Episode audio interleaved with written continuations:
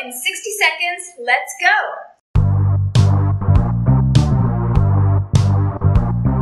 While some may wonder if Bitcoin is safe for investing, understand that there is no such thing as a safe investment. Bitcoin is a volatile investment, meaning it often faces fluctuations or the risk of hacking and fraud. However, Bitcoin is relatively safer than other investments.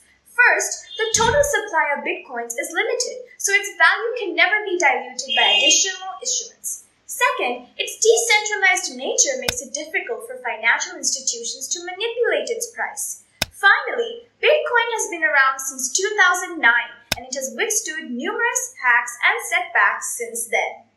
Experts also recommend to avoid investing in lesser-known cryptos and to keep an emergency fund before you put any money into Bitcoin or any other cryptocurrency ever.